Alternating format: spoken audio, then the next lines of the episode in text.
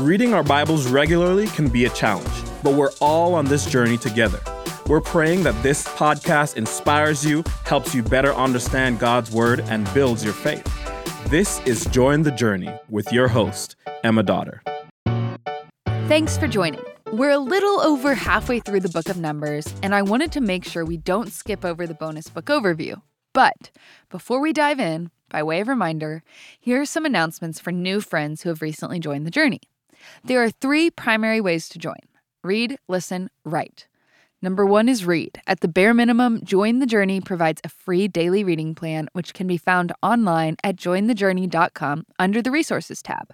Just click Download Plan. You can also find additional reading plans from years past by clicking the magnifying glass icon in the top right corner. But not only does the website give you the reading plan, you'll also find daily devotionals, discussion questions, a reading plan for kids, and helpful Bible study tools. The second way you can join the journey is by listening. We're here on the podcast every day, Monday through Friday, and our podcast for kids, Join the Journey Junior, releases new episodes once a week for kids ages 8 and under. And lastly, you can join the journey the old fashioned way. The Journey offers a guided journal to help you stay on track, remove distractions, and deepen your study. We'll put all the links in the episode description. So, all that said, let's dive into the book of Numbers. And to frame it up, I want us to think about the classic family road trip line Are we there yet? Anyone who's been on a road trip with young kids knows that it's typically filled with lots of questions for a bathroom break, a new movie, more snacks, and the classic Are we there yet question. And if we're honest, the longest road trips are sometimes filled with a decent amount of complaining. It can feel like we're going to be stuck in the car forever. Now, when it comes to our lives as a whole, we don't necessarily ask the question, Are we there yet? But we do ask similar questions throughout our lives. When will this be over? When will this season end? Will this last forever? Will it ever stop? How much longer will this go on? Will life for our family always be this way? Now, I don't know what's going on in your family or in your life, but I do know that all of us have our stuff. Maybe it's parents, grandparents, in laws, roommates, or a rebellious child. Or maybe it's sickness, finances, addiction, mental health. All of us have our stuff. And much like the Israelites, we can be tempted to complain. Candidly, the book of Numbers shows us we're much more like the Israelites than we'd care to admit. The book of Numbers can be outlined or honestly retold like this Old generation, chapters 1 through 12, tragic transition, chapters 13 through 20, and new generation, chapters 21 through 36. And so the book begins with a detailed census of the old generation. And when I say old generation, in chapter one, they aren't old to us yet. In fact, this is the Exodus generation. With their very eyes, they witnessed the plagues, the Passover, and the parting of the Red Sea. They saw Moses go up the mountain and receive the Ten Commandments. And they were there for the golden calf incident. We read about this generation all throughout the book of Exodus. And as Numbers kicks off, it's clear that God has been keeping his promises to Abraham. Remember, that's Genesis 12, 15, and 17, the Abrahamic covenant. As God promised the Israelites land, seed, which means kids, and blessing. So now here they are at the beginning of the book of Numbers, about to start traveling to their new home, the land, and their numbers are many. So God's been following through on his promise to Abraham that he'd have many descendants.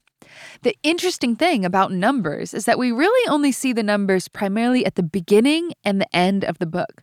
The rest of Numbers is the story of the Israelites traveling to the Promised Land.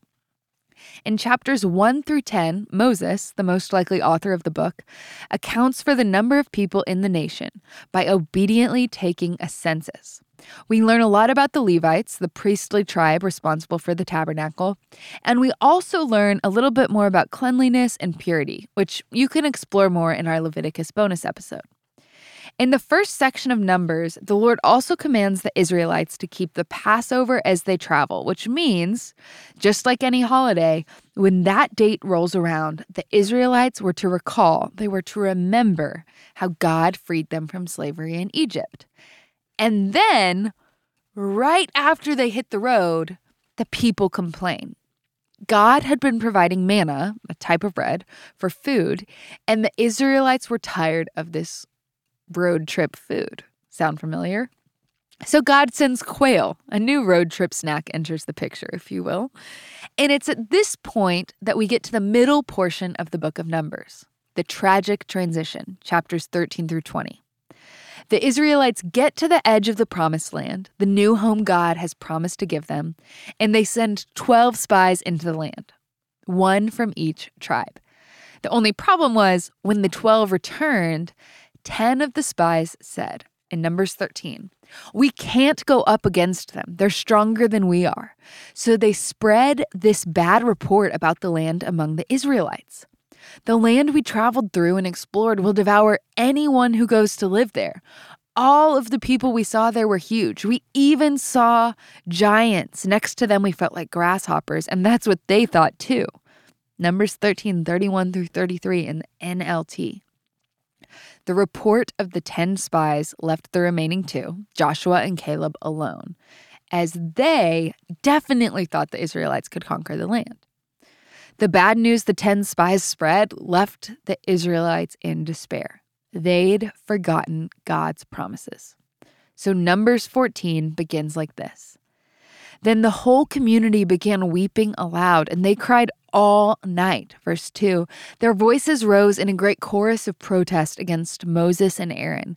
If only we had died in Egypt or even here in the wilderness, they complained. Joshua and Caleb and Moses and Aaron tried to stand up for what is right, but the people didn't relent. And so they were left with a consequence the tragic transition. Beginning in Numbers 14, verse 21, we get the Lord's response. He said, But as surely as I live, and as surely as the earth is filled with the Lord's glory, not one of these people will ever enter that land. They have all seen my glorious presence and the miraculous signs I performed both in Egypt and in the wilderness. But again and again, they have tested me by refusing to listen to my voice. They will never even see the land I swore to give their ancestors. None of those who have treated me with contempt will ever see it. But my servant Caleb has a different attitude than the others have.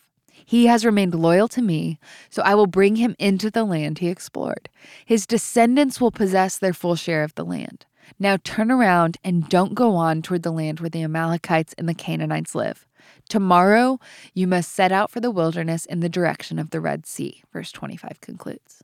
So that's the tragic transition.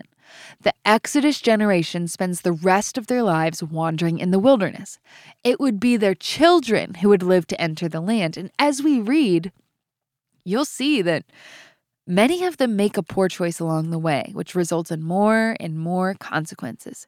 Even for Moses, who would ultimately be unable to enter the promised land as a consequence for his actions. That's chapter 20. Now, as the Israelites wander, we typically expect them to be the only people out there, like stranded in a desert kind of situation. However, they would actually encounter other people groups, and as the new generation came up, things started to go well, so the Israelites began to develop a reputation for themselves. And in this last section of the book of Numbers, the Israelites start to draw near to Moab, and the people of Moab were dreading their arrival, chapter 22. So their leader Balak hired a guy to curse Israel. But remember God's promises to Abraham way back in Genesis land, they were on their way, seed, their numbers were many, and blessing. Those who bless you, I will bless, and those who curse you, I will curse, God had said. So, long story short, talking donkey and all, the guy hired to curse Israel couldn't do it. He ends up speaking an oracle. He says this I see him, but not now. I behold him, but not near. A star shall come out of Jacob, and a scepter shall rise out of Israel. He will crush the foreheads of Moab, the skulls of all the people of Sheth, Edom will be conquered, Seir, his enemy, will be conquered, but Israel will grow strong. A ruler will come out of Jacob and destroy the survivors of the city. That's Numbers 24. Which should, if you've been following along, remind you of Jacob's blessing over his son Judah back in Genesis, when he said, The scepter will not depart from Judah, nor the ruler's staff from between his feet, until he to whom it belongs shall come, and the obedience of the nations shall be his. That's Genesis 49.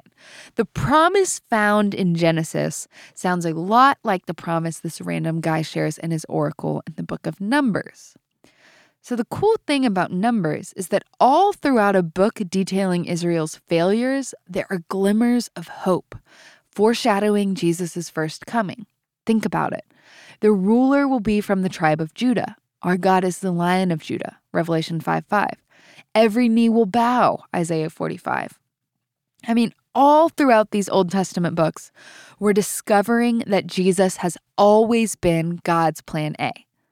So, as you continue reading through the book of Numbers, I'd encourage you to look for glimmers of hope amidst the complaining and the consequences. They're scattered all throughout it. And as Numbers ends, we see that the only two left from the old generation are Joshua and Caleb. There's another census, some details and reminders about offerings, feasts, and vows. The tribes of Gad and Reuben strike an inconsiderate deal. We get some specific reminders about the promised land's boundaries, details regarding the Levites, and some specific cities, and instruction regarding marriage. But as Numbers ends, we're left wondering how will this new generation of Israelites do under Joshua's leadership? Will they make the same mistakes as their parents? The Israelites faced some serious consequences for their poor choices, but God is just and fair. He always reminds his people of his word and the commitments they've made as his people. And he'd do the same for the new generation. That's where the book of Deuteronomy comes into play. It's a review. Like Israel, we can be forgetful. We can forget God's goodness to us throughout our lives. So take some time to reflect on the miraculous work you've seen God do in your lifetime. And as always, I'm so glad we're all on this journey reading the Bible together. The Join the Journey podcast is produced by Watermark Community Church in Dallas, Texas. You can learn more about Watermark by connecting with us on social media. Just search Watermark Church, all one word. And to read along with us, visit jointhejourney.com. And thank you guys for listening.